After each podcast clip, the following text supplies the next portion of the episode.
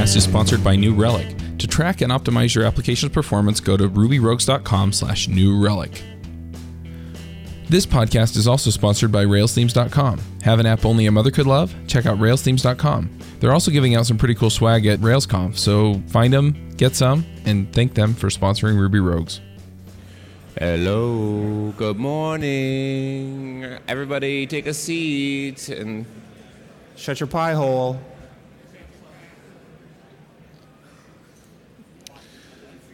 Good morning. Are we all disappointed it's the last day of Amazing RailsConf? I know I am, although my feet aren't.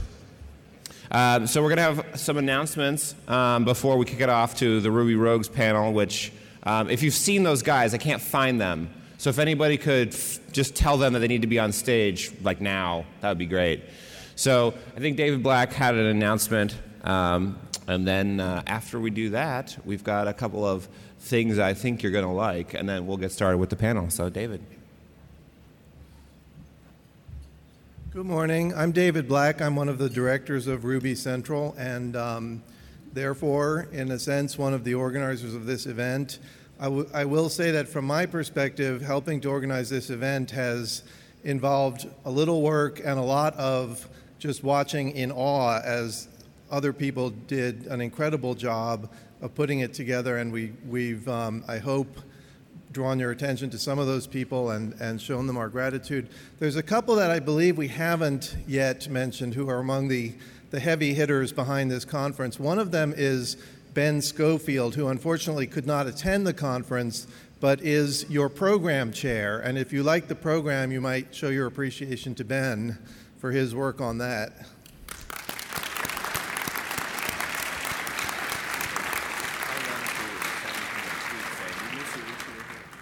All right. Um, also, could you please, everybody, send a tweet to Ben? Seriously, it's at B Scofield, B S C O F I E L D.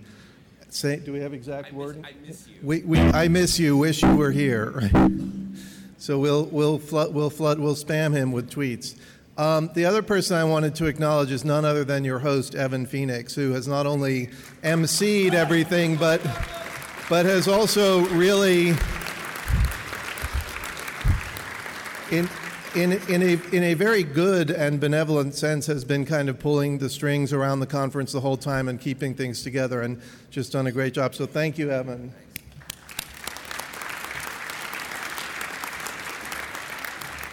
Thanks, David. So, um, we'll have schedules, printed schedules available. They're being printed right now, so they'll be outside. Um, if you're looking at the schedule online, there is a slight switcheroo, which is actually on the printed one, just so that I'm telling everybody so that you know. Um, uh, the talk that the first talks that were in H and J have been switched. So Yehuda is actually going to be in Salon H.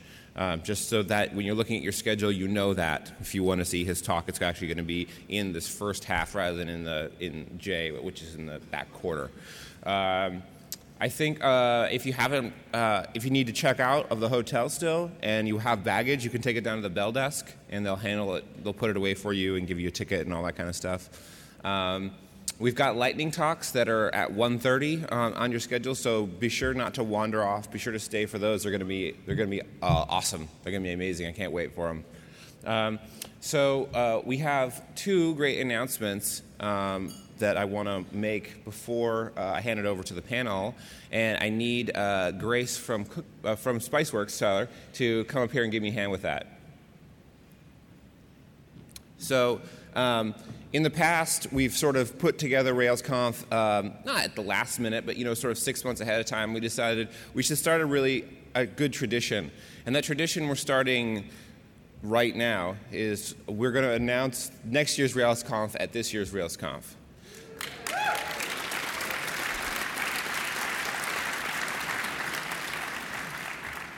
So, and I, am going to actually, uh, this is embarrassing.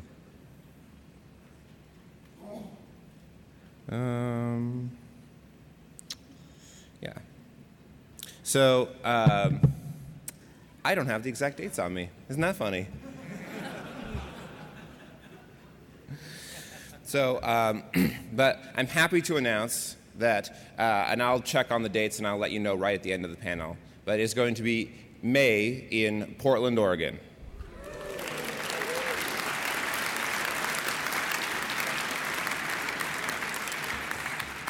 Is it going to be two weeks? Yeah, we'll just yeah, we're gonna have it for two weeks. It's actually gonna be a commune. Oh yeah, it's in two weeks. So uh, the CFP opens now. It's gonna close in an hour. No, no. Uh, embarrassingly, we've actually been moving the dates around because it is a year ahead of time. So that's why I don't have the exact dates in my head. I'd rather tell you a rough date range rather than give you the exact wrong dates and then have to go back. So. So it's April 29th to May 2nd. So that's those are the dates. Thank you, Chad my right hand man. So, additionally, um, the first person to buy a ticket to, or rather to get a ticket, is going to be decided right now. So, Spiceworks has raffled all of your names off and is going to give, give away a ticket to that next year's RailsConf right now. So, I'll turn it over to Grace right now. Thank you. Sure. God, I'm a lot shorter than you are. Um, so thank you all so much for stopping by the booth and, and just coming over to learn a little bit more about us. I was really hoping we were going to get a much sexier, like Emmy type award looking thing going on here, but it's just an envelope. Point being, we want to give away a ticket to next year's RailsConf to Stephen, Z- I'm hoping I'm saying this right, Zeiler? Zeiler? Are you here? Woohoo!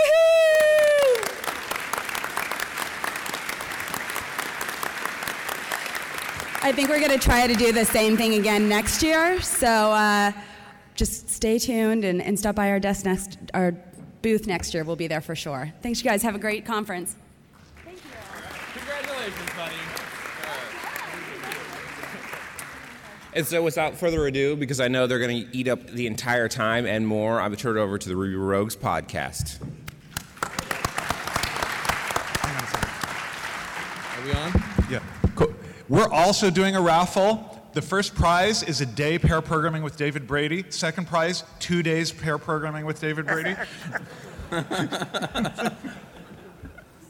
Sorry, go ahead. Should we do that? You can buy your way out. Should we do the intro music? Let's. Yeah. Hey, you gotta, you gotta, Music. you gotta. Yeah, it doesn't seem to work for Uh, me. forward button, not the play button. Oh.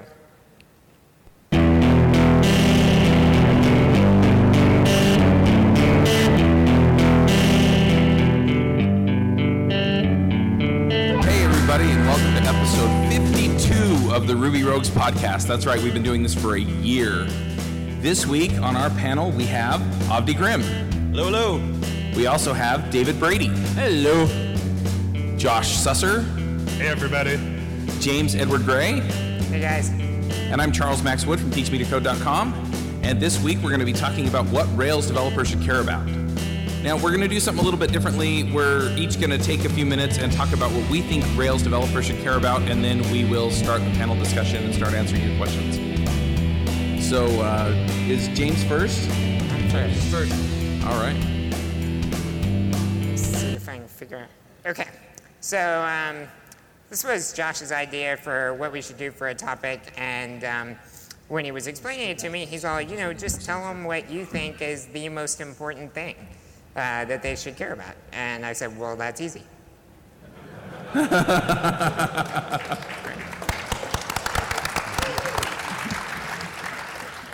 So I'm done. Any questions? I'm just kidding. Um, one of the cool things about doing the podcast all the time is, uh, you know, we learn so much from each other. I bring guests to them that, uh, uh, you know, I want to talk to and learn from, and they do the same. And Avdi brought uh, Dan Kubb on the show, so I really learned a lot from that episode. And uh, this was one of my favorite uh, quotes on Ruby Rogues ever. Uh, all code is experimental. And Dan Kubb really talks a lot about this and how he does little experiments with himself, you know, trying things out over a period of time and then grades it, uh, you know, well, that was successful or nope, that was terrible, you know, and, and learns and improves that way. Uh, and there's lots of great reasons to do that. Uh, you should go listen to the episode for, for uh, what many of the reasons are. But I want to talk to you about a different one. Um, another reason I think experimentation is so important. Um, I want to tell you a uh, story of how something gets invented, something you all know. So you guys know that Sputnik uh, went up like 1957, I think, uh, and it's up in the sky, traveling around, and uh, get this. There we, oops, I didn't do that very well. This clicker is Left, really. left arrow should left. Yeah. Yeah, I'm the wrong way. Go back. Back. There we go. Um, so Sputnik goes up in like 1957 and is traveling around the sky. And then these two guys, the one on the left is uh, Guier, he's a mathematician, and the one on right is uh, Weiffenbach, he's a physicist. They start listening to and recording Sputnik, uh, you know, the beep, beep, beep, beep uh, sounds, and they can hear variations in the sounds. So uh, they decide to use Sheldon. No, I'm just kidding. Uh, they use the Doppler effect, which is what Sheldon's dressed as. You like that costume? Um, they use the Doppler effect to determine uh, the speed that Sputnik is moving around, right, by the variations they can hear in the sound. And then they uh, use the slope of the Doppler effect to determine the distance Sputnik is from their known location on the ground, right? And then um, they put all those numbers into their fancy new UNIVAC that takes up like a room in their building, right? Uh, and crunch some numbers. And doing that, they basically reverse engineer Sputnik's path uh, through the sky, right? Uh, then their boss, McClure, he's the third guy in the middle on that picture up top. He says, You guys have found a uh, unknown location in space using a known location on the ground. Could you do the opposite? Because I have these nuclear submarines, and in order to land a nuke in the right spot, it's kind of helpful to know where my sub is in the middle of the ocean, right? So, could we put up a bunch of satellites, and using their known location in space, could we find an unknown location on the ground so we could target nukes? Uh, and then uh, it progresses on, and uh, a president 30 years later opens this system up as a great platform everybody can build on and grow and expand, right? What is this I'm talking about? What is it? Shout it out. GPS. Right, right? This gives us GPS, which now we all have on our cell phones, right? This is it, uh, invention. This is how it happens, right? Guys noodling around, ideas moving into other ideas, and stuff like that. So uh, I think that's why it's an important part of our culture, and we do that well. Um, but let me tell you one other story. There is um, a guy that has Asperger syndrome, and he writes about his uh, uh, challenges with that uh, disability. Him and his wife um, have this system for keeping track of uh, his, his, inability to learn social cues. And so uh, basically, you know, they're driving down the road, he's listening to the radio, uh, or they, they both are. She's singing along, and he changes the radio, right? And uh, then she's like, seriously, you know, I, I'm singing her. And, and they have this system, and he writes it down in what he calls the Journal of Best Practices do not change radio while wife is singing along, right? Us programmers could learn from this, right? We could, we could get better with our social skills. Uh, and it's really good. He, um, he uses his obsession to uh, basically invent empathy, which he doesn't really have, right? Uh, and he's able to c- control it, and that's a good story. But um, it can go too far. For example, uh, one night, you know, they've ordered out, they have leftovers in the fridge, um, and she comes home from work thinking, oh, crab rangoon sounds great, I'm gonna have some. And it turns out he ate all of it, right? So she opens the fridge and she's rolling her eyes and chewing him out, and um, he says, uh, uh, or she says, uh, you hate all the crab rangoon? And he's all, uh oh, you know, I've screwed up again and uh, he's, he's getting his journal and, and going to make a best practice. And she's all, no, no, this is normal. You know, you're allowed to eat all the th- stuff in the fridge, and I'm allowed to roll my eyes and mock you. And uh, that's just part of being married, and it's normal. And she actually says this um, great thing to him about uh, what, what that means, and it's this. right? Should read that for the podcast. okay. For the podcast, it says, um, here's your new best practice. Not everything is a best practice, right? And that's kind of part of this whole experimentation thing I was uh, kind of talking about, where I think we want to go. So I started with Firefly. I'm going to end with Firefly because nobody says it better than Mal. Uh, he said, try to see past what she is and onto what she can be. And when Zoe asked, What's that, sir? He said, Freedom is what? I just know he's talking about Ruby there, don't you? All right. Let's pass down. Who's next? Uh, Here's the clicker. Check. Oh, good luck getting this to work.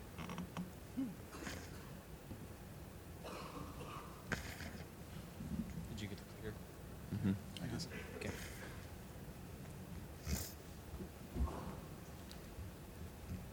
Let's talk about introspection. I, um, I visited HashRocket last week uh, for a week of, of pairing and sharing knowledge, and it was an amazing experience. But I found myself wondering, as I, as I often do these days, um, why, uh, why me? Why would they invite me here? I mean, um, I'm not the biggest uh, Rails expert in the world. Um, I am far from a, a prolific open source contributor. And when I've, I've asked people, you know, about this, uh, I get answers like this, um, something like, you don't just have an idea, you speak up, you give a name to it, and you explain why. And this makes me think of Kent Beck and the process he described for writing Smalltalk best practice patterns, uh, where he, he says, I, I wouldn't type a character if I didn't know what pattern I was following and doing. I write five characters, and then I go write a pattern, then I write one more character, and I go write another pattern. And this is a, a, uh, an extreme form of deliberate, mindful coding. Now, if there are four words which sum up the polar opposite of mindful coding, I think they're shut up and code. And I think in some contexts this can be this can be acceptable. You know, in the context of a uh, a team, you know, a project under a, a deadline, it's it's it can be reasonable to say this. But I think in the context of online discussions of software development, it's just pure poison. Because when I, when I think about online discussions of, of software development, I think about WikiWiki. Um, 35,000 pages uh, and counting of people like Ward Cunningham, Kent Beck, Martin Fowler, many others, openly discussing programming minutia since 1995. You can get a pretty broad programming education just from, Ricky, from reading WikiWiki. I know, I did. and all I can think of when I, when I think about WikiWiki is thank goodness they didn't shut up and code.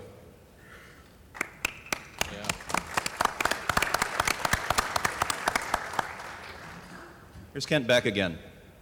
A pattern is a decision an expert makes over and over. Pattern hatching is the process of giving names to the things that we do every day.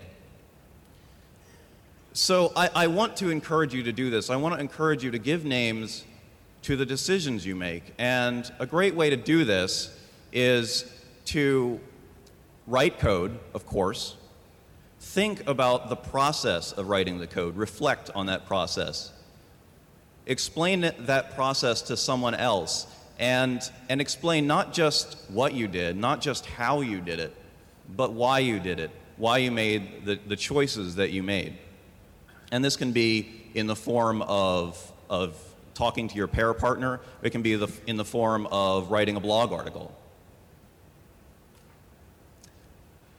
And I think this, this process of introspection will make you a better programmer and a better communicator. And I think that's why um, introspection is something that, that Rails developers should care about.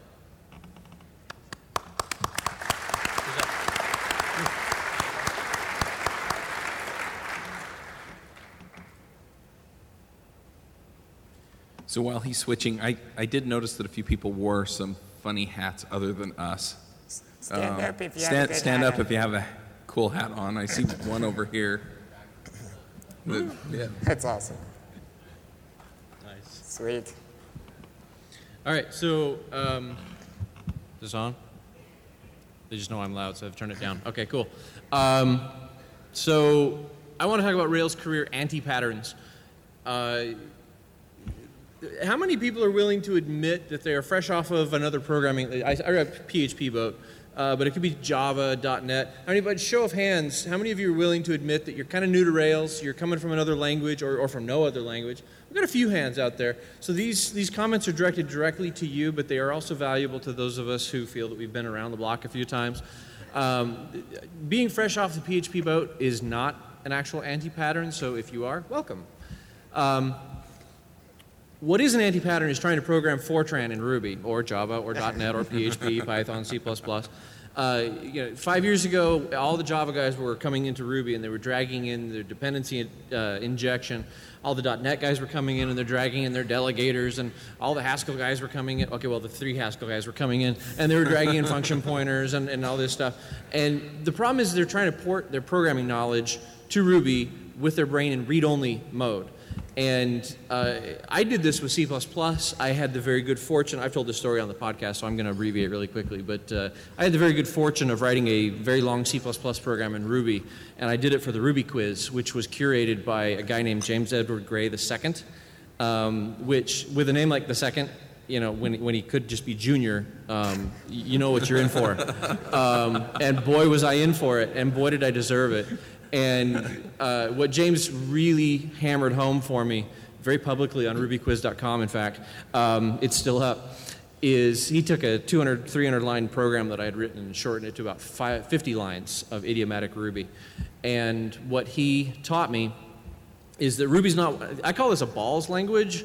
Um, that's just a great word. Um, but uh, that stands for block oriented, lexically scoped language. Uh, PHP, uh, C Sharp, Java, dot, you know, uh, Python, C++, these are block oriented, lexically scoped languages. Lisp is not, um, Ruby is not. So you, you can't just learn where the semicolons and braces go and think that you're good. You can't just take what you've learned in those other languages uh, and go. So what I'm saying is learn Ruby. Uh, this is a, a key anti-pattern that I see not just among Rails programmers, but among Ruby programmers in general. You have to learn Ruby like it's a whole new language because it really, really is. Because it's got parts in there from Smalltalk, it's got parts in there from Lisp, and unless you know those languages fluently, you need to treat Ruby like it's its own language. All right, the second thing you need to know is that you need to, second or next anti-pattern is not knowing that JavaScript is crap. All right, the language is surprisingly well cocked up for a one-week hackable art, but it's the environment. As you move from one browser to the next, you have no idea how much stack size you have, you have no idea how much heap space there is until your program stops working. In fact, when Mozilla makes an upgrade, they recently recently, okay, like a year and a half ago, they were giving a, they had a stack size of like uh, like 40,000 and then they changed the stack size to 8,000 and all these functional programs that used a lot of recursion stopped working. And there was no way to find out about this except that all of a sudden they were getting, you were getting bug reports from your users that JavaScript stopped working. So remember, JavaScript is crap. Forgetting this is a career anti-pattern. The next anti-pattern is not knowing JavaScript. because it's everywhere and you are going to need it. Which leads me to my third point, which is not knowing CoffeeScript. Because CoffeeScript writes better JavaScript than you do. Learn CoffeeScript.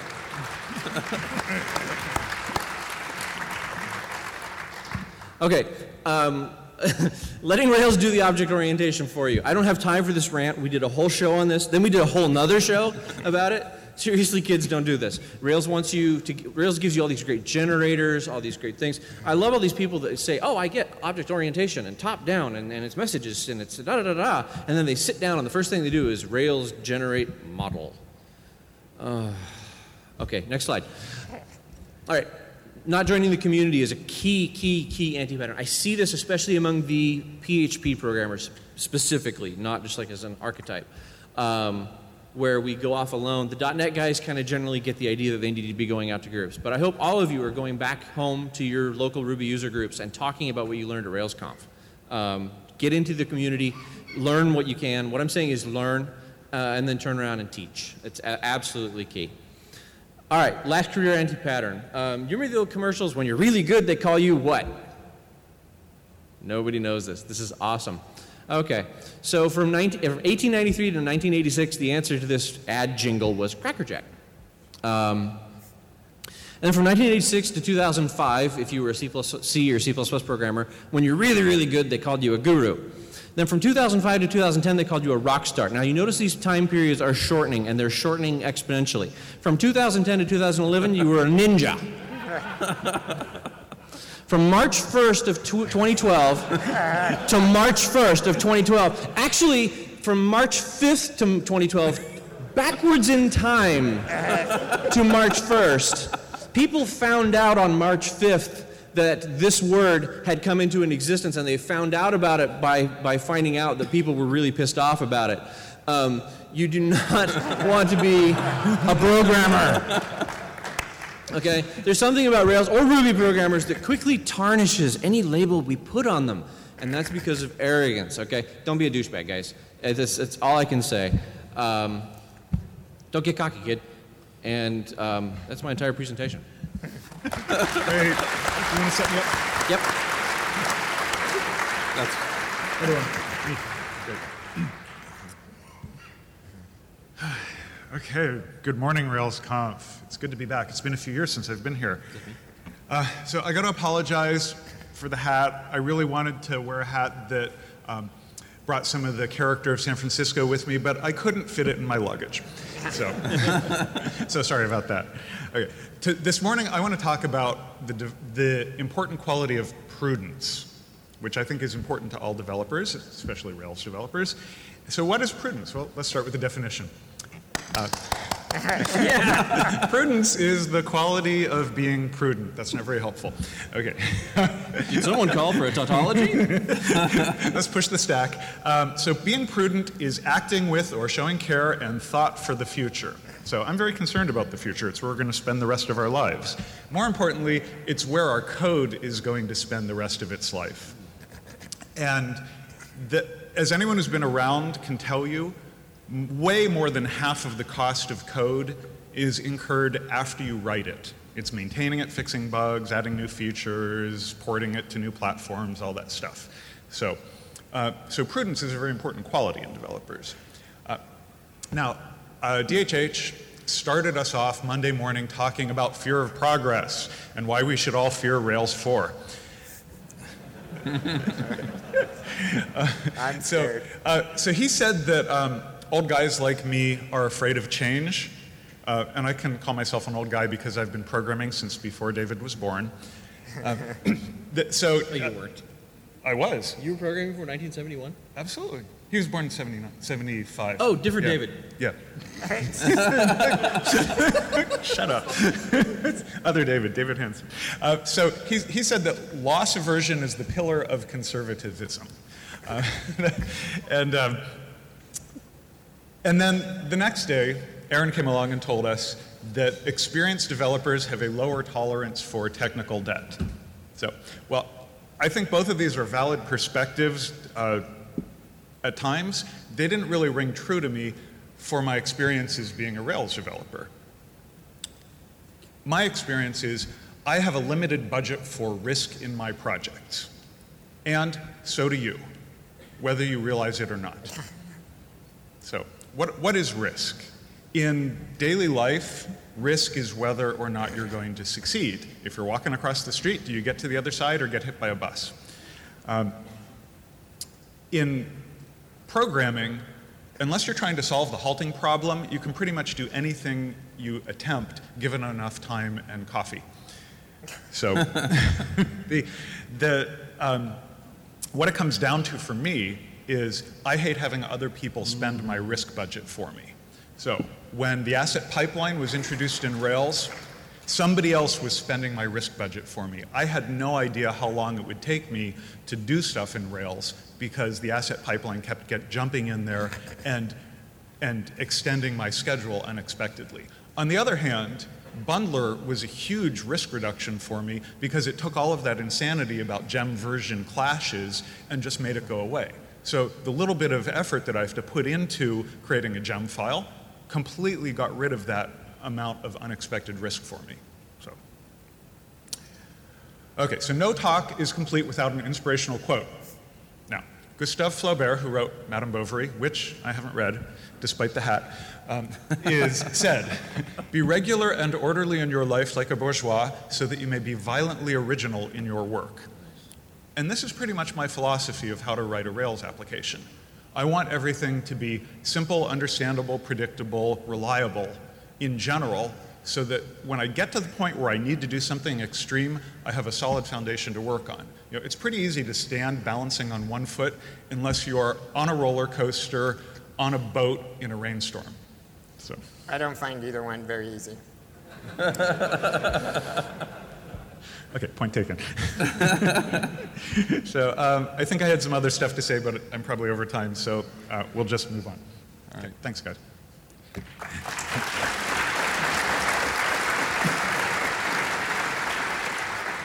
I swear I thought you. I swear you. I thought you meant me. All right, I'm going to try and make this quick. Um, when we were talking, I don't remember who said it, but somebody pointed out that Living Social was uh, like this whale in the ocean. And uh, they were kind of slurping up all of the krill developers out there. And every time I think about that, it brings to mind a specific scene from Finding Nemo where, where they're talking to the whale, and, and then um, the, the krill swim by. Oh, look, krill, swim away! Anyway, um, so it, it, really is a valid thing. I mean, how many of you work for a company out there that is looking for Rails developers? Just raise your hand. Most of the room, by yeah, far. Yeah, most of the room, right? So, is it safe to say that there aren't enough Rails developers for all of the companies that want them? So, I'm from Utah, and I had this idea.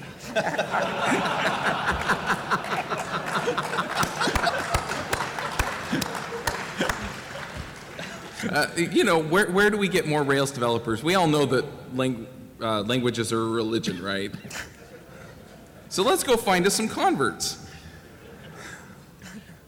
And as I thought about it, I thought about there are kind of two different areas that, that we can go to find people to come into our space. And so That's because he's also from Utah. Yeah, David is also from Utah. so, so anyway, um, so we, we need to have these wins in, in specific places. One is we need to de- convince developers to try Ruby and try Rails. The, the other area is, is we need to convince companies to adopt Ruby and adopt Rails. And so my thought is, and if you know anything about me, you'll also know that I'm a huge soccer fan. I'll get to that in a minute. But anyway, um, as, as we're doing this, as we're moving ahead, um, we don't want to slow down and, uh, and, and, wait for, for these people to come up to speed. I think DHH had a valid point in that we want to keep you know, progressing, you know. And so if somebody gets out in front of us and says, wait, stop, what about the, the new people? I, I don't think that's the responsibility of the framework or the language. Um, but at the same time, we, I got to point it at the thing. We need to be able to put this ball out in front of them so that they can score. We need to, we need to be there for the assist. And I think it's the community's responsibility to reach out and make sure that the new developers that are coming in have this opportunity to learn Rails and to pick it up and to really run with it. And we also need to make it easier for companies to have big wins with Rails. And so, how do we do that? Well, we have to make it kind of a grassroots thing, right? Um, the companies aren't just going to pick up Rails because it's out there. So we need developers who are going to go out there and convince the companies that they work for that they need to be using Rails. So how do we get in with these developers? I mean, the, the, the newer developers, you know, we have a bunch of things that, that will help them pick things up. We have Hungry Academy, Codecademy, Code School, you know, Railscast, you know, make it very accessible for people who are just learning this stuff to kind of pick it up. But I think we need to kind of take this a step further. You know, we need to go out and find the, those people who are in the heathen religions like Java and .NET and, and convince them to at least give it a try. And they also have a lot of the things that we kind of take for granted. So I don't know how many of you are familiar with some of these websites. ShowMeDo is a place where you can get a lot of information about Python. Now, interestingly enough, they have a whole bunch of content on Ruby and Rails. I think they have the first 15 episodes of Railscasts, and they have a couple of videos done by DHH. They're all from 1990 or 1997, 2007. So they're not up to date. Um, I'm actually working with Pluralsight to get them a Ruby and a Rails course. They're a .NET training co- uh, website. JPassion is for uh, Java developers. I went and looked at the O'Reilly School of Technology because they offer online courses in just about every technology except Ruby. And I think it's really interesting that you know we haven't reached out to these other places and tried to solve this problem where we have way more jobs for Ruby developers than we have people. And the reason this is important is not just so that you know we can have our pick of jobs or so that um, we, we need to maintain this momentum. We've had this awesome momentum for 10 years with Ruby on Rails. And it's, it's being adopted by more and more companies. And it would be a real shame for these companies to abandon Rails because they can't find developers. And uh, it would also be really nice for some of these companies that you work for to be able to find the resources they need so that they can move ahead in the ways that they need to. And I think it's a really, really important thing for us as a community to reach out to these other areas. And we're not trying to convince them that Rails is better, we're just trying to convince them to try it. And once they try it, then what happens is um, they, they find people, this, and, and they'll try it for the same reason that Dave Thomas kind of brought Ruby to us, you know, because he, he says try a new language every year, which is something that everybody should be doing. But he also just tried it out because it was this interesting language from Japan, and here we are now. And then as they try it, then they'll take it back to their company, they'll do some skunkworks projects, they'll, they'll find ways of implementing it within their company, and pretty soon these companies will go, So you built that in a week, and it solves this major issue for us? And, and that's how we get in the door. That's how we make the difference. And as we have more adoption from both companies and programmers, then we begin to, to not only have interesting conversations about where they're coming from, but we begin to solve this problem where we don't have enough people. And we also solve the problem of having more companies that will train developers that they're hiring in Ruby and Rails. So that's pretty much all I have to say about that. And one thing that we want to do is we want to open up a community where we can talk to some of our uh, listeners. Um, it, it's also a nice way we decided for people to support the podcast. And so, what we're talking about is we're going to open up a mailing list. It's just going to be a Google group, it's going to be a closed group. Um, we're going to have, it, it's going to cost $10 per year, which, is just, you know, kind of your way of helping us out and covering some of the costs of the podcast. But at the same time, you know, we, we want to open up the discussion a little bit more about some of the things that we're talking about and see what your opinions are. So if you go to parley.rubyrogues.com, um, just put your email address in. It'd be nice if you click some of the share links afterward, but you don't have to. Um, as soon as we have this ready for you to sign up, then we'll let you know. So um, that, that's what we've got going on. But anyway, I just, I just want you, if you have friends that do .NET or Java or anything else, reach out to them. And also reach out to us through parley.rubyrogues.com. Thanks.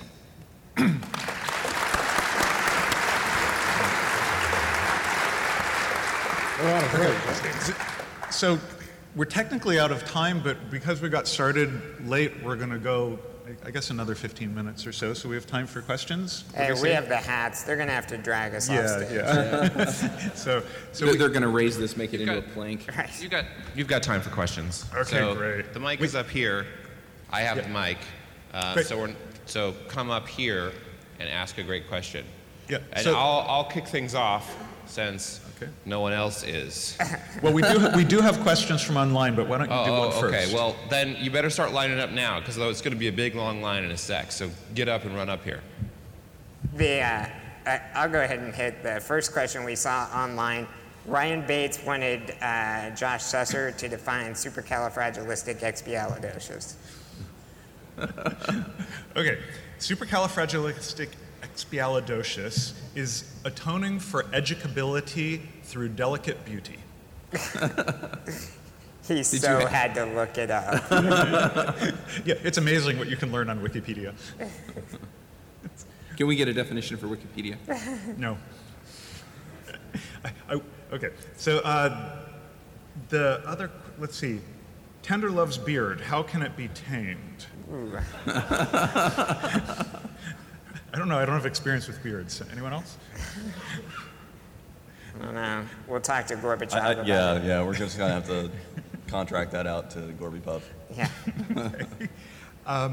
Let's see. Th- this was a really uh, interesting question we got from Paul Swaggerty. He said, Some of the comments made the other night at the keynote by Rich Hickey I found very interesting regarding simplicity. However, some of his comments seemed to violate core principles of good OO design. Specifically, there didn't seem to be much information hiding going on, and it seemed like there would be a lot of passing around clumps of variables void of dry functionality to handle the keys and values being passed around. Am I wrong? Can the two perspectives be reconciled? No, you're not wrong. Next. All right, no more questions. We're, we're gonna, this is going to take the rest of Oh, our it's, time. it's on. So I, I, have, I have a strong opinion about this. Uh, so Rich was talking about functional programming. He wasn't talking about object-oriented programming. The two are very different approaches. Uh, functional f- programming is valid in a lot of areas. Uh, my personal philosophy is that object-oriented programming is much better at modeling the kind of pro- problems that we have to solve for the kind of tasks we're doing. Uh, so I'm a much bigger fan of object-oriented programming. Uh, I think functional programming got started in the 50s, and it still hasn't become a big success. So I've sort of stopped waiting. I, I've decided that I'm going to define a hash that has like 5,000 keys and pass it to my, mo- my methods and see how that works. I, I have no problem with OO and, and FP. I just monkey patch the hash to have the methods I want. That's called JavaScript. the uh, one of the problems with uh, what I think Rich Hickey was saying is um, he, he made a false assumption there. He said we should use this thing because it's the simplest thing possible. Okay, that's true. That thing is simple. But if you take a simple thing plus a simple thing plus a simple thing plus a simple thing, you're not guaranteed to get a simple thing on the other side, right? That, that could be complex, right? So- absolutely. Okay, let, let's take some um, questions from our adoring fans. Hello. Hi, guys. Hi, so, Adam. I want to play a quick game with y'all. I want, I'm going to ask a question, and I want y'all to give good, good advice at the beginning and then horrible advice at the end. So we'll go down. So backwards from what we usually do. So Avdi's going to give, Avdi's going to give reasonable advice, and James, you have to give horrible advice. Okay. Oh, I and was you gonna get say, I I progressively worse as you go down the line. What's a good way to use instant, instance exec? What's, What's, what's a good way to use instance exec, the metaprogramming? Oh boy. What's a good way to use instance exec um, to set up a context for for a DSL that doesn't require an explicit receiver? Good answer. Good. Answer. Um, with RubyMine,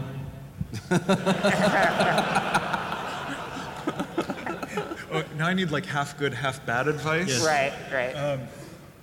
Let's, oh, uh, instance exec, uh, you should use it to insert methods into other instances. So you can use it to do a, a def ins, a def method. and mostly bad. semi bad. Semi bad. I'm, I'm trying to figure out where that is, so. Go ahead and go all terrible. All terrible. Oh. Yeah, the only thing that comes to mind when he said DSL, I was thinking, what's the worst DSL in the world? And that's XML, so I don't know. to write XML. Write XML. So, and then I have to give totally bad advice for using instance exec. I think we should just instance exec like Rails' API and put it all in one namespace, you know, and make it easy for us to get to everything. Yeah, less typing. Terrible. Very well done. Less typing. I actually worked on a project where we stored lambdas in the database as- as strings, and uh, I think that may qualify as an answer, as a horrible answer to that question. I can one up. I can one up you guys. Instance execing whatever you get back from a user input field. Yes. Yes. Excellent. Excellent. Thank you, Avdi. Thank you. Just teach just teach the users Ruby, and you won't have to do nearly as much work. Hi, guys. So, thanks, by the way, for bringing up the idea of being a missionary. Um, I think we need to probably go one step further and say it's not just that we don't have enough Rails devs, it's that we don't have enough devs, right? So, my good friend back home who works at Living Social, Mike Gayhart, he, um, he takes it upon himself to, to volunteer maybe an hour out of every week, maybe more, I'm not sure exactly what his policy is, to teach new devs, like from scratch, just to grow them. And, um, and my question to you guys is, is how, how, as a community, can we start to do that more? So I've, I've got a few thoughts on this. I mean, we did talk to uh, Jeff Casimir. I don't know if he's here um, about Hungry Academy. No, and- but Steve Klabnik is. Oh, that's right. I'm never going to live that down, am I? so, uh, anyway, um, I've also talked to a few other people that have been involved in community um, programs like this. Um, I know that there are programs that teach kids, which I think is really cool. Um, and I think, honestly, that that is one of the best things that we can do just because we, we expose the kids to programming and then they realize that it's something that they can do and something that they may be interested in so, so we can kind of reach out to them that way um, i also talked to a, a woman by the name of heather payne she lives in toronto and she runs a program called ladies learning code and they just organize um, like every every few months they have a weekend that people come to and learn how to program different things I, I think there's a lot that can go on there i think the other thing is is we we can also just be more open as companies and allow people to come in and see what we do. And really, I think the big thing is just kind of opening that spark up and, and saying, look, you know, this is something that you can pick up because a lot of people think programming is hard. And good programming is hard. I'm not saying that it's not.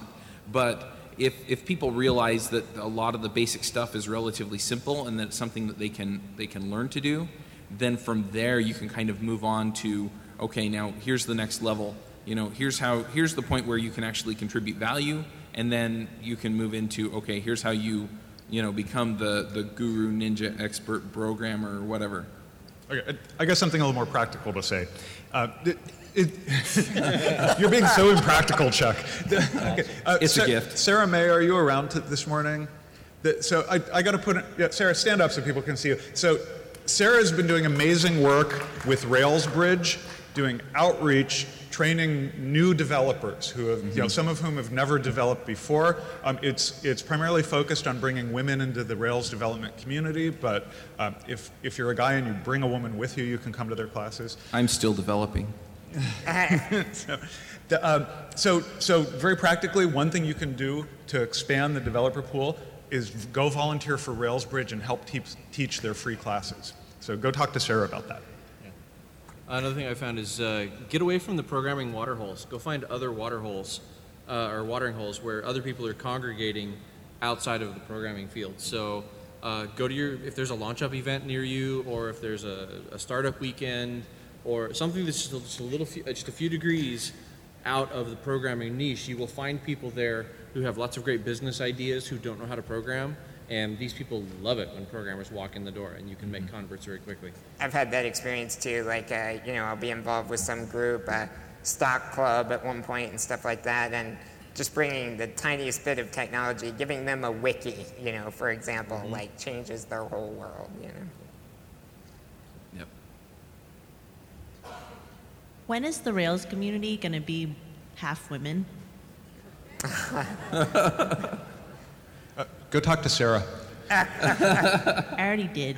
Yeah, I, Chuck is uh, converting. i'm still developing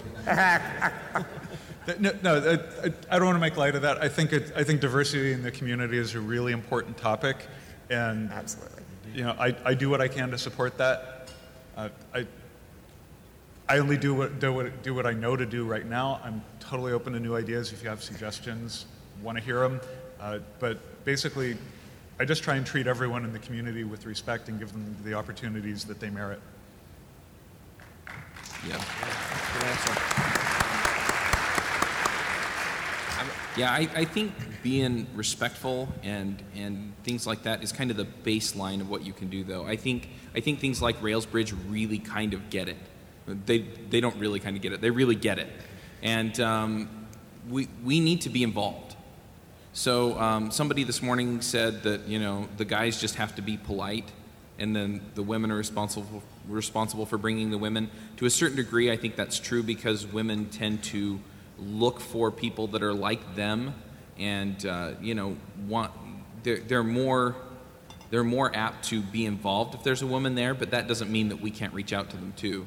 And for some of them, someone like them is just somebody who's friendly, and so really, you know, just not just being polite and not just being abrasive isn't enough. I think we really do need to reach out and be the kind of people that they look at and say, I want to be involved in this community and I can learn from them. So It's also really important. Like, uh, we interviewed Angela Harms on the uh, podcast recently. Did you guys listen to that episode?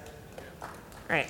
Everybody keeps telling us that's like one of their favorite episodes, that she was one of the best guests we ever had. You know, it's, it's really great, and we should definitely be pushing that forward in any way you can. So we're doing what we know to do, and if you know of other things, please let us know, because we're, we're interested in that. Yeah. I'm going to use my mic power to uh, expand on this for a second.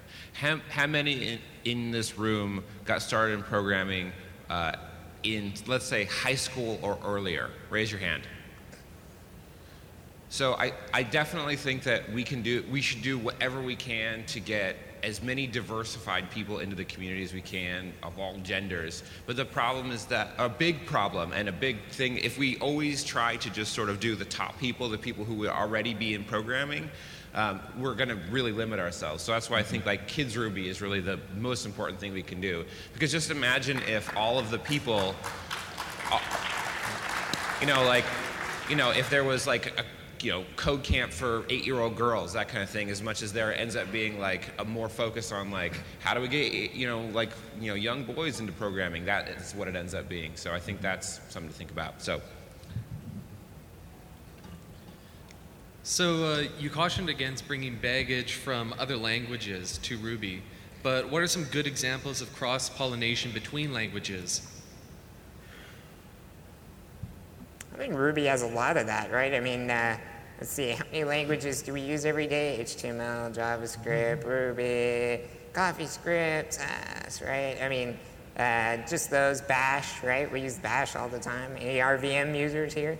Um, I, I think Ruby does a pretty good job of, of uh, using languages for their different strengths, right? Uh, and even, even companies like Twitter that grow up in Ruby and then kind of move on to other things because their scale gets to the point where it just demands it, you know, as something uh, faster, more efficient. A lot of times they'll still use Ruby for the parts Ruby's good at and then try to replace back-end services with, um, uh, with something that moves a little faster and stuff. I, I feel like we do a pretty good job of that, but that's, I think, the point I would stress is that we should try to keep everything, you know, in, in roles it's great at. You know, if Node can build a, a better server for whatever our particular needs are, then let's let's use some Node, you know, or whatever. I, th- I think Ruby's pretty good at um, bringing in stuff inspired by other uh, programming languages. Rack was brought in from, uh, uh, what was it called? The, the Python. There's a Python. Yeah, it's a Python library. Yeah, yeah. What was it? WSGI. Yeah, right, WSGI. So, so Rack, Rack was based on that model. There's a, there's a number of, of pieces of technology in the Ruby ecosystem that came right from Python inspirations or you know, some things right from Java. The language itself is pretty much a blending of Smalltalk and Lisp with a little Perl thrown in. So it, it's it, kind of the ultimate polyglot language. And a lot of Perl, yeah. yeah. Hi. Hi, Sarah. She's going to Sarah set us straight. Thank you. I wanted to just make a quick comment. And, and so the first thing I want to say is that I'm trying to get more women into the Ruby community. And the reason I'm doing that is because I think the men in the Ruby community are awesome. I wouldn't be doing this if I thought that I was bringing them into like a hostile, irritating environment. So that's the first thing. The second thing is that the workshops really have two goals in mind. And the first one is to get people interested in Ruby. We get about half people who are already developers, but in a different language, and about half people that are totally new. And the other thing we do is the other thing that's equally important is that we draw volunteers, mostly men, from the local community, and we want to get them to know the people who are taking the classes. Because if you know someone at a Ruby event, you're more likely to go to it, even if that person is a man. It doesn't have to be a woman, right? So Uh, we have two sort of equally important things that we're trying to do to bring these two communities together. And you can help by just coming and being a TA, and you don't have to be an expert. But I just wanted to say that, and thank you for giving me this forum. Sarah, we have a question for you. When will you be coming on the podcast? Yes. I was going to say, what do you do Uh, with your Wednesday mornings? Sign me up. Tell me when. All right. All right. Will do. Okay, so so we started a little late, so I'm I'm kind of letting this run late. So we've got one last question, which I'm sure is going to be it's going to be a really easy question. It's not going to make be controversial in any way, shape, or form. and since it's going to be so easy, I'm going to tr- ask you to try and limit your response, just so that we can kind of move on. Okay? Thanks. You can ask. So, there was a comment earlier about how like functional programming is sort of hasn't really succeeded since like the 1950s. Um, and yet at the same time, part of it is like people get so hung up about trying to do things in object-oriented programming. But if you really think about it, the languages that object-oriented programming birthed are like Java, Eiffel, Smalltalk. And while we use a lot of Smalltalk features, the fact of the matter is, is why should we be concerned about object-oriented paradigm? Shouldn't we be concerned about like Ruby paradigm or the Rails paradigm? So, Wow, so this we're is gonna go over time. Ah. Yeah. Th- this has come up a little bit. I don't know if it's ever come up on the show, but you know, we have talked a little bit about the balance between the functional parts of Ruby and the the OO parts of Ruby and the strengths of both. And so I, I think there is some validity to that where, yeah, we need to think about what what pieces really, you know, lend themselves well to the problems we're solving. So um, I, I've been thinking a lot lately about uh, why do objects matter uh, since uh, I've been writing about it a lot. And uh, this is the best, best answer I've come up with yet. Um, and uh, so I'll, I'll make a, a controversial uh, or a, a strong assertion, uh, which is that all sufficiently large and successful systems evolve into object oriented systems. Um, and and I'll, I'll back that up um, just by saying if you look, you know, I don't have slides for this right now, but if you look at the architectural diagram of any large successful system, which usually becomes multiple systems, um, you know, maybe on different physical machines, maybe different processes, but usually large, you know, complex systems become um, something that on an arc, you know, on a broad architectural diagram looks like boxes with arrows in between them, which define which which indicate well-defined protocols in between these cells of a system. And Alan Kay described his original idea of object-oriented programming as cells sending each other messages. Period. Um, that is the way that we as humans divide, you know, think about our large complex systems um, just sort of naturally in order to keep ourselves from going insane. And, um, and so, you know, I think the question is not so much, you know, why, uh, why care about ob- object oriented systems? It's more, um, is there merit in reflecting that sort of cellular structure um, down at the lower level as well as at the higher level where it's always going to emerge? And my answer to that is yes. I just to second what you said. Uh, good functional programming and good object-oriented programming have the similar quality of of keeping things isolated, keeping things encapsulated. In functional programming, we call this immutability and you know distributability. In object-oriented, we, we tend to call that you know information hiding and encapsulation. And uh, I would actually say that Ruby does have a way with this, which is that Ruby is very fluid and very flexible. And so, if you want to attack something from more of an FP approach, sure, why not? But, you know, whip out the whip out the map, whip out the inject, and and use it. And then the next problem that you have to solve, you need a lot of state dragged around. Okay, well, the, this behavior is going to be best described by an object, and Ruby switches gears very very seamlessly between these two. So. Yeah, it, it, JavaScript has that same co, you know, FPOO quality that Ruby does. I think Ruby does a much better job of having the two coexist. JavaScript, uh, the two paradigms contend a lot more. I'll also say this: like if you read, um, if you read uh, "Growing Object Orient, Growing Object Oriented Systems Guided by extremely long book titles. Um, one of the things that they talk about is, is that, that um, a mix of these paradigms tends to emerge in, in, in good object oriented systems where the internals of, fun- of, of the methods are very functional um, and, and very side effect free, and then, and then the, the higher level design um, is dominated by the, the OO paradigm. Okay, Okay, I guess guys. we're done. I think we're going to close it there. Let's give the Ruby Rogues podcast panel a big round of applause. Thank you.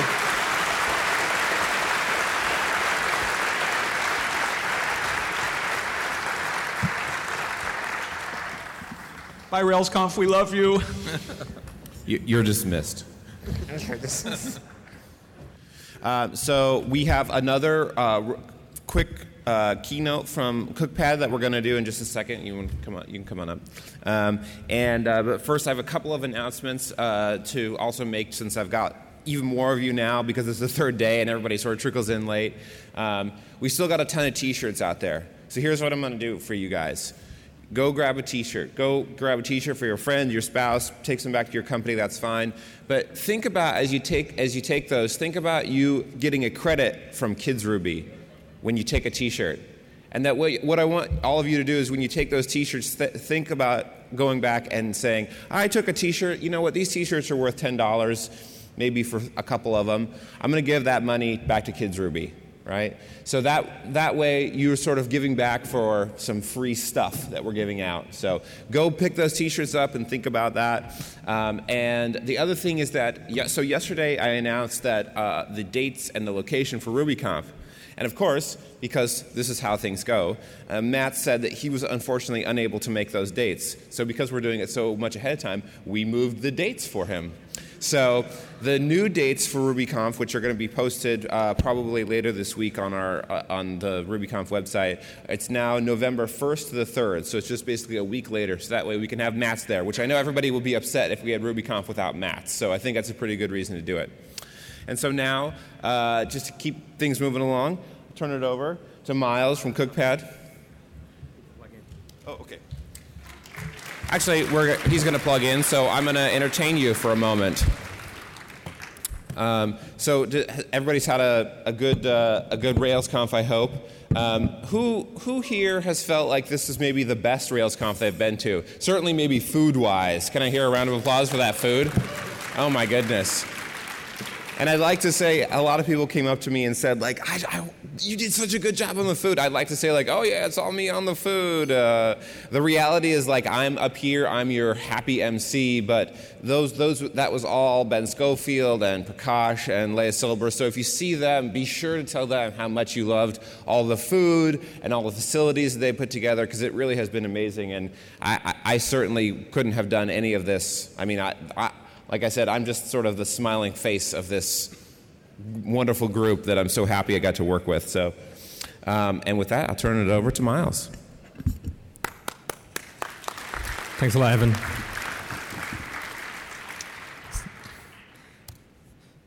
So, hey, uh, yeah, my name's Miles Woodroffe. I'm an engineer at CookPad, um, and I just want to talk to you for a few minutes about CookPad and why we're here sponsoring RailsConf. Uh, you can probably tell I'm pretty nervous, and a, a little bit like the keynote presenter yesterday. Uh, I like to take a minute and think uh, and pause and uh, think, what would Aaron Patterson do? So.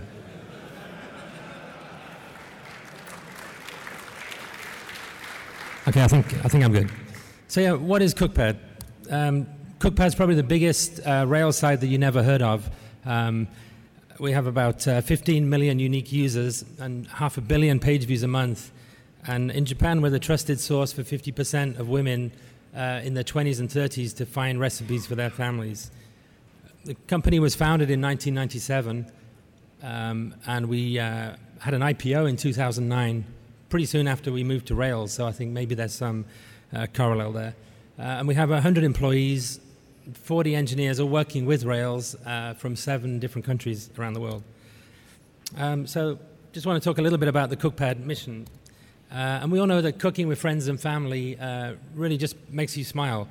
Um, and if everyone starts using CookPad and shares their experiences uh, around cooking, we think we can really enrich people's lives. And our mission is simply to improve people's lives through cooking. Um, uh, and that's something that's actually happened in Japan and is part of daily life. Like I mentioned, um, it seems crazy to me that but 50% of all women in their 20s and 30s in Japan are using CookPad regularly. So if, if you've ever been to Tokyo or seen Lost in Translation, you might know Hachiko Crossing there in uh, Shibuya. And we could, we could probably assume that these people are all heading home to uh, happily use CookPad and find a recipe. And by searching CookPad, anyone can find a recipe uh, and, and find enjoy new and interesting meals. And um, we want to inspire people to enjoy cooking more and use technology to help them share and find interesting recipes. And going forward, we want to bring this to the rest of the world so that everybody can enjoy cooking more. Uh, and simply, we want to inspire people to cook and make the world a better place. So, why sponsor RailsConf? And um, it's just, it's basically you guys and the Rails community has given so much uh, to so many people, and, and CookPad has been a great beneficiary of that. And we really wanted to help um, support this conference and get it, get it rolling. And it's been, uh, it's been an amazing experience to be involved with. Uh, we've been using Rails for about four years, like I mentioned, and we love the Rails framework. Uh, and thanks to Rails, I truly believe we've been able to fast iterate really quickly and provide great features for our users, which then helps us provide a better service. So it's a, it's a true win-win. Uh, and also, you know, in, in, the past we haven't been that involved in the open source community, but in the last year we've really been working hard to improve that. So we've open sourced um, a bunch of our frameworks. There's a great talk at 11:30 um, in one of those uh, corners that I advise you to go to. It's going to be really good about our extension framework. Um, we also host a, a, meetup group every month in Tokyo, Tokyo Rail. So if anyone's ever in, in Tokyo, come and give us, give us a shout. It's, uh, it's a lot of fun. So I just want to leave you with uh, some, some food for thought. And what I really personally love about Rails is that um, the focus is on creating value for its users. And those values are, are us. It's me and you guys that are using the framework. Um, it works really hard to get out of our way and solve real problems for us and improve our daily lives. And similarly, that's our kind of methodology at CookPad. We want to build services for people that can really solve a problem and improve their daily lives. So my takeaway is this: take take this amazing framework that we all all love and we're all here to celebrate, and take the amazing skills and motivation you all have, and try and solve real problems for people uh, that can really improve their daily lives and talk to the underserved people in technology, like your family, friends, people who aren't sat in front of MacBooks like me and half the audience, um, and really talk to them and see what problems you can solve for them. And we can really make the world a better place. So, once again, just thank you to the whole Rails community, everybody here. It's been a blast. Uh, we've really had a lot of fun.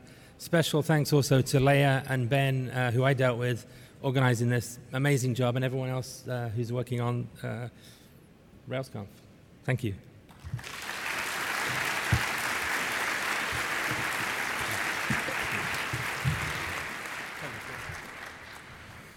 So thanks a lot to CookPad and all the sponsors again for making this such a great RailsConf. So the schedule now is that uh, we're going to do a quick break while they put up the air walls again. Um, there are paper schedules and a big printed out schedule out here, so you can see what you want to see later today, um, and uh, coffee and such like that. So uh, we'll see you in about 20 minutes in the different breakout rooms. Thanks.